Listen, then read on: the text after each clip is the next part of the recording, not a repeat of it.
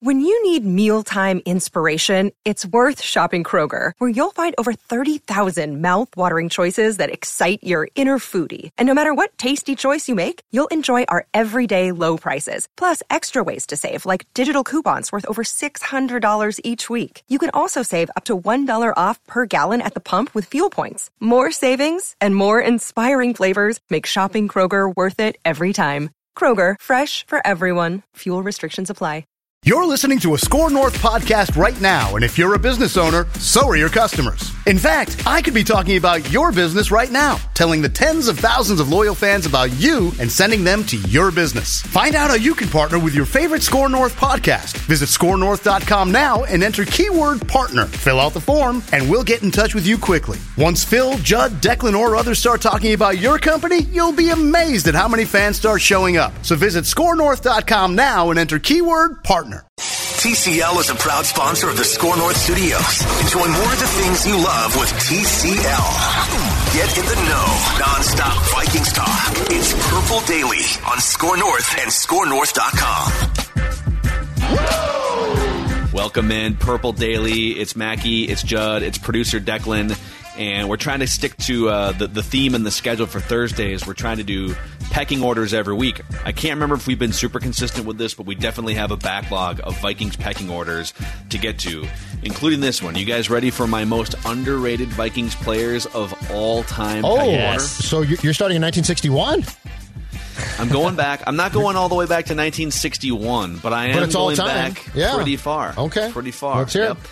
So uh, I have seven of them, and I'll admit, so I don't have any defensive backs, and I don't have any offensive linemen on this list, and there's probably some. Wow. But I just like as I'm going through defensive backs like Joey Browner and Harrison Smith, I feel like most of the Vikings' decent offensive linemen and uh, and defensive backs have been given proper credit. Like Matt Birk has been given proper credit, and Zimmerman has been given proper credit from the '80s. Right. So think on that, Judd Zulgad, for offensive linemen and secondary guys. If I'm if I'm missing some, Okay. but let's but let's fire it up here. Let's start with number seven on the list, Theodore Bridgewater. That's right. I think Teddy Bridgewater is one of the most Okay, underrated Skip Bayless. Of all time. He doesn't throw touchdown passes. He only had 14 touchdown passes. Uh, yeah, but he also has an amazing win loss record. He led the Vikings to what should have been a great playoff win over the Seahawks in just his second year. He's one of the more accurate quarterbacks in the NFL. He's a great leader. And uh, and I think I'm putting him on this list because so many people underappreciate how good he was and could have been if not for the injury with the Vikings. He was So- de- he was definitely a polarizing player, right? Because it seemed like there was like there were there are people to to this day, Declan Goff, who produces this very podcast, who absolutely love Teddy and will always lo- love him, and actually is torn whether he would prefer to see the Carolina Panthers beat the Vikings in 2020 because Teddy is the quarterback. Um, but then there's the the fantasy football faction, I guess. He didn't throw touchdowns. He didn't do, this or that. Underrated is an he interesting wins football games. underrated is an interesting way to frame it. I definitely could see where there was arguments on both sides that became pretty passionate. And I think they became even more passionate when it was uh, clear that his Vikings career was going to be cut short because we never did get the definitive answer, which was okay, after 2015, do you come back in 2016 and take off and earn that second contract? And now, oh my God, the draft pick was a great one. I just think, listen, I'm not a huge, you know, QB wins guy because I think there's so many things that go into it. But when you have a guy that's accurate, that's a leader, and is 22 and 12 in 34 NFL starts, I think there's a there there. And I think Teddy Bridgewater, uh, even though he's beloved by some, he's underappreciated by many. he definitely had the personality it factor that we talked about um, earlier today on another Purple Daily. He definitely had that it factor that I think we can all agree, no matter how much you might like Kirk Cousins, Kirk Cousins doesn't have that it factor, and it's an intangible. And it's something that is easy to see, but you just can't mandate that you're going to be that guy. Teddy had that. Yep. All right, number six, most underrated Vikings players of all time, mm-hmm. Chester Taylor. Oh, I like so it. Chester Taylor had a 1,000 it. yard Bravo. season as a starter. He was one of the better starting running backs in the NFL in 2006 in terms of three down backs. He had the 95 yard touchdown run against Seattle, which is like the last time anything good happened for the Vikings against Seattle. I was there, yeah. Um, and that was a long time ago now, but uh, but I, he he became the best backup running back in the NFL for three years, including 800 yards as a backup in Adrian Peterson's rookie season. Chester also had three seasons out of four where he caught at least 40 passes, two of those as a backup. He was great on third down. Yep. He could pass protect. And I think him as kind of a guide to Adrian Peterson and also coming in on third down and, and allowing Adrian Peterson to get his feet wet on the downs that he was most comfortable with, I think Chester Taylor's presence allowed Adrian Peterson to shine more because he didn't have to worry about third down dirty work early in his career. So Chester and he couldn't do it, right? On my list. Peterson couldn't do it. Like he Yeah, was lost. Still, still, still can't. The Chester Taylor, the, the interesting thing about Chester was was Chester started his career in Baltimore behind Jamal Lewis, and Chester was actually there on, on the day that uh, Jamal Lewis set the single game rushing yardage record, which Peterson broke in his rookie year in 2007. And Chester Taylor signed here in 2006, right? And he was finally going to get his big break, and he was good. But I'll never forget Chester on cleanout day after the 2006 season got done being like, I'm dead. I'm so tired. I Yeah. and he wanted that, that role, but he got it and realized that you just get abused and used in every way possible. And so the interesting thing was, and I might be wrong here, but I never sensed that he resented the the pick of Peterson because he could sort of go back to the role of I'm still important, but I'm not out there on every down, which And he could made do. starting running back money. He made Exactly. starting running exactly, back money. so- exactly. But that's a great one because because the Vikings post Chester never truly replaced him in my mind with that guy who could basically go out there on third down and be impactful and be good. That's a great one because he was probably that role that he played behind Peterson because Peterson was so dynamic, probably never appreciated enough by the fan base until Chester was gone and it was hard to replace him. Like Did he throw a chair at Bryant McKinnie one time? uh, no, or was it the other way? No, he and Erasmus James got in a dispute in the locker room, and McKinnie and Chester were like best friends, and they lockered by each other. And so, um, dur- during the course of the dust up, I guess is a fair term for it. During the course of the dust up, Chester picked up a chair to throw it at Erasmus James and reared back and hit McKinnie in the face and cut him. And fortunately, because Bryant was a pretty passive guy and they were good friends, he, uh, he didn't kill Chester. But Chester Chester injured McKinnie while while in a some type of verbal and or then physical confrontation with Erasmus James. Actually, uh, the, the backstory that no one really knows about is Erasmus James then picked up another chair and threw it, and it hit Tarvaris Jackson. That's the only time in Erasmus James' career that he hit a quarterback. Whoa. So, Wow, just because that's Erasmus. James doesn't like football, didn't like football. All right, number five into the top five most underrated Vikings of all time. We're going back to the old school here, going back to the mid 1970s. Right. John Gilliam, wide receiver John Gilliam, was a star receiver in an era that didn't have many star wide receivers. I mean, you had like Lynn Swann and Fred Biletnikoff and Raymond Berry. Like, you know, there, there just weren't any star receivers. Fred Biletnikoff. John John Gilliam from 1972 through 1975 for the Vikings averaged averaged 20 yards per catch, including leading the NFL in one of those years, averaging 22 yards per catch. All right. For some context, you're lucky if in today's NFL one guy averages 20 yards per catch. The Vikings had a guy for four years, one of the best deep threats in the NFL, that averaged for Fran Tarkenton. Uh, actually, Fran might have been. Uh, I'd have to go look in cross Fran. but Fran Fran was there for That at was least Fran. a couple years with John Gilliam, That was Fran for sure. and um, and 20 yards per catch is absurd. Wow. So John Gilliam never saw you play. It was before my time, but Me too. Got to give Didn't see him play. But I mean, yeah, th- those statistics are awesome. Who's your All favorite? right, number f- number four, EJ Henderson. EJ Henderson, uh, especially before the injury. So he's if you go and look at like Vikings defensive stats. Now, in fairness, defensive stats aren't really. It's really like 1980 to the present because a lot of the stats from before 1980 aren't officials, like tackles and sacks and things like that. So, grain of salt that a lot of the Vikings defensive stats are without like some of the best players in franchise history. But um, EJ Henderson is top five or ten in a lot of Vikings defensive categories. Uh, 67 career tackles for loss, 13 forced fumbles, and at his peak. I think he was one of the best linebackers in the NFL, and then he suffers the the gruesome leg injury. Um, pretty much in the middle of his prime, Judd Zulgad. So I've got EJ as a top five most underrated Vikings player. Sunday night game in uh, in Arizona in 2009. That is, I Mm-hmm. think, the most gruesome injury that I have ever seen because his leg in front of us snapped. It was disgusting. It was it, it it was a basically in in uh, w- like what what happened with uh, Teddy in 2016. That was a it's so bad we have to save the guy's leg. But Yeah. but EJ to to his credit, so he came in. He- I think he was drafted in the Tice years, and he came in. And if you guys recall, he was forced into, if not a starting role, playing a lot at first, and was overmatched, overwhelmed, and was not close to probably being good enough to play as many snaps as he did under Tice.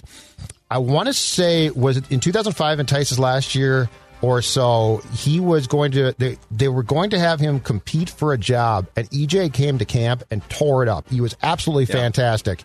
And yes, f- from essentially 2005 or 6, I think it was 5.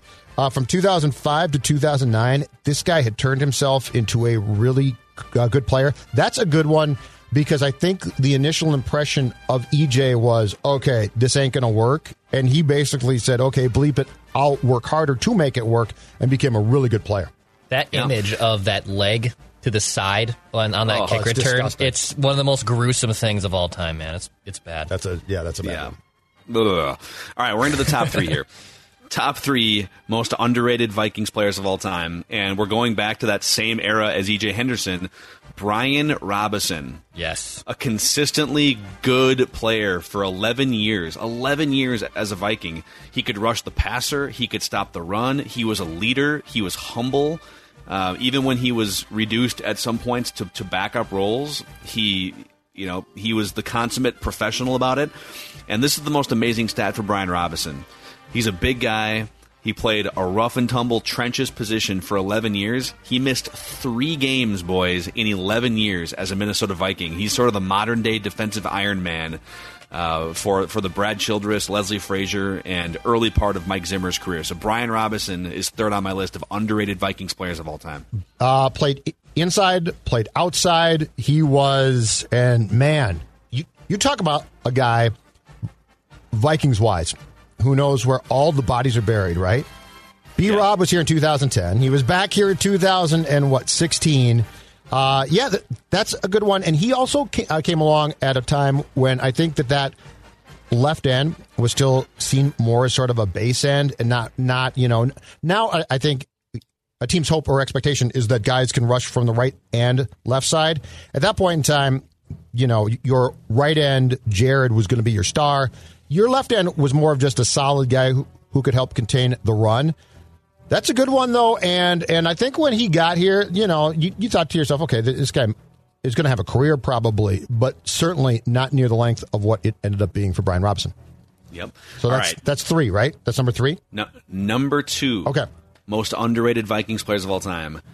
Jake Reed. And Oh, Jake yeah. Reed gets credit, but Jake Reed, for a four year stretch in the 1990s, was one of the best wide receivers in the NFL. In fact, I just pulled this up for reference. So between 1994 and 1997, only four guys in the NFL had more receiving yards than Jake Reed. Yep. Cris Carter, Michael Irvin, Tim Brown, and Herman Moore. The guys who were behind Jake Reed in that category included Jerry Rice, Isaac Bruce, and Irving Fryar. And so, legitimately, from 1994 through 1997, the Vikings had Cris Carter, Hall of Famer, mm-hmm. and one of the best wide receivers in the NFL that no one really talked about during that era in Jake Reed. So, and then Randy Moss came. Jake Reed got a little bit older. Uh, Jake Reed had some injuries in 1998, and it, and it was just kind of over for him. But I'm putting him number two because when we think of great Vikings receivers, I mean it's Randy Moss, it's Cris Carter, Right. it's it's Ahmad Rashad uh, back in the 70s, and then it's probably now like Diggs and Thielen. And oh wait a second, Jake Reed was ridiculous for four years in the 90s. if Moss uh, does not get drafted by the Vikings, what is the retrospective now on Reed's career here? Be- Because I, f- I feel like the whole Moss thing changed everything entirely, and it, it was three deep. Oh yeah, it's three deep. It, it- it's Randy Moss and it's Cris Carter, and uh, yeah, three deep. Oh, oh yeah, Jake Reed. Yeah. Uh, if Randy Moss gets taken before falling to the Vikings in the 98 draft, what is the.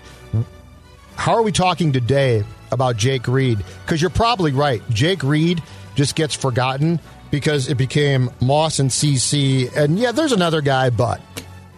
Yeah, it's a good question. I mean, uh, and that doesn't count for the good questioning standings, but uh, but it is a good question. good question. Which, by the way, I lead by two good questions this year, just to, Hey, just to make do. sure that everyone Fair- knows that. Fair and square. You know, Jake Reed wound up playing another five years in the NFL, and he never produced another a thousand yard season. The thing is, like he was, he was so uh, he wasn't highly touted coming out of the draft, and he didn't really get a start on his career until he was like twenty six or twenty seven in terms of getting regular playing time. And so, by the time Moss came around, Reed was in his early thirties, and so it might have just been over anyways for him. Right, but, I still think we talk about two. him more now. Yeah, I Sans think that's true. Moss, I, I think we talk about the 90s from the perspective of, okay, Carter was great, Jake Reed Mm-hmm. was great, and e- even if uh, Reed had started the 98 season without Moss there and gotten hurt, I think that the way that we address the Jake Reed topic is different. I think that's fair. All right, and my number one All right, most here we go. underrated Vikings player of all time.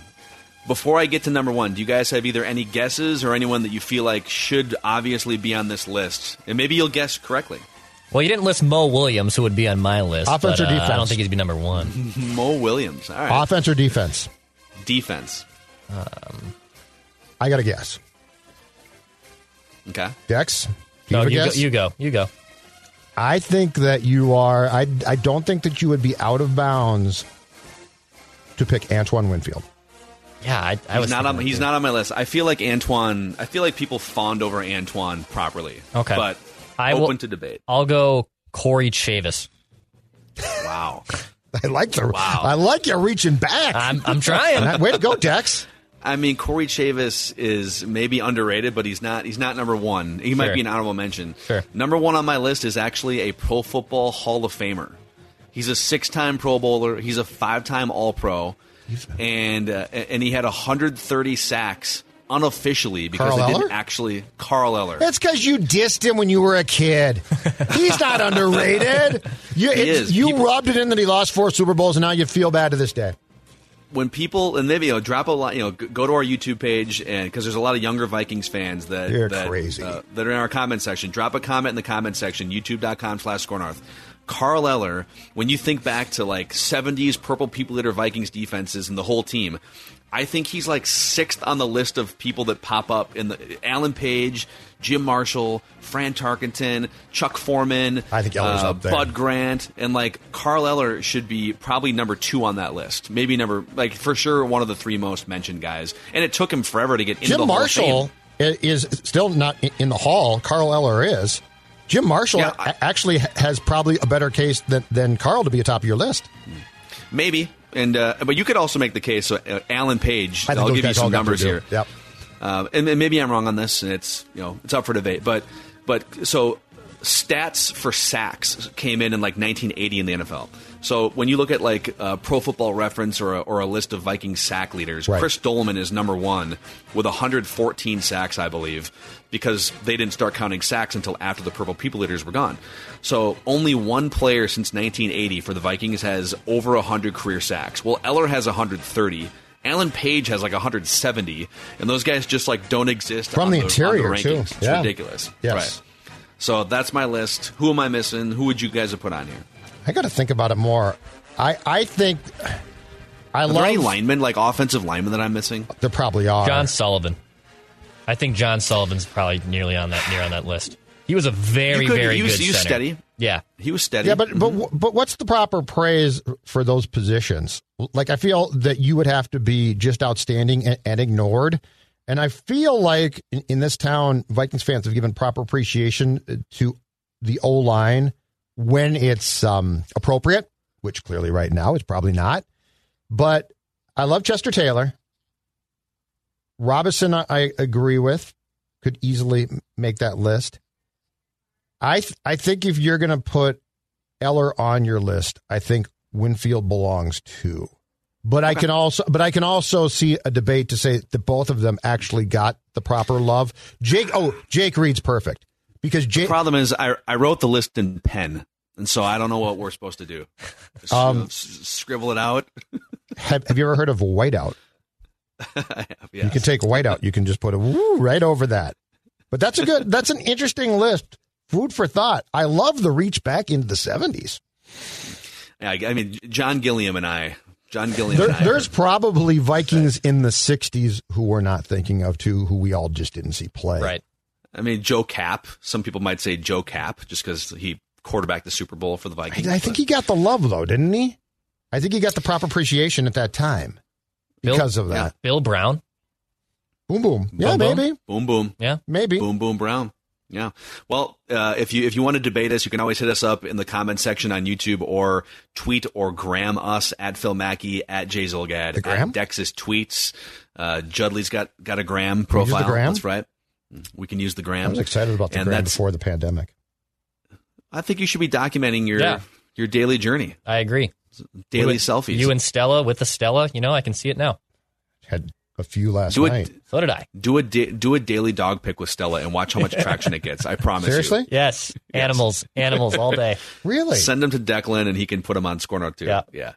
Okay. I'll do a daily. I'll do a daily with Tommy, our little cat Tommy. If you do a daily with Stella, Bring Tommy in. Come here, Tommy. uh, that that's a wrap on this episode of Purple Daily. Uh, thanks for hanging out with us, and we'll see you next time.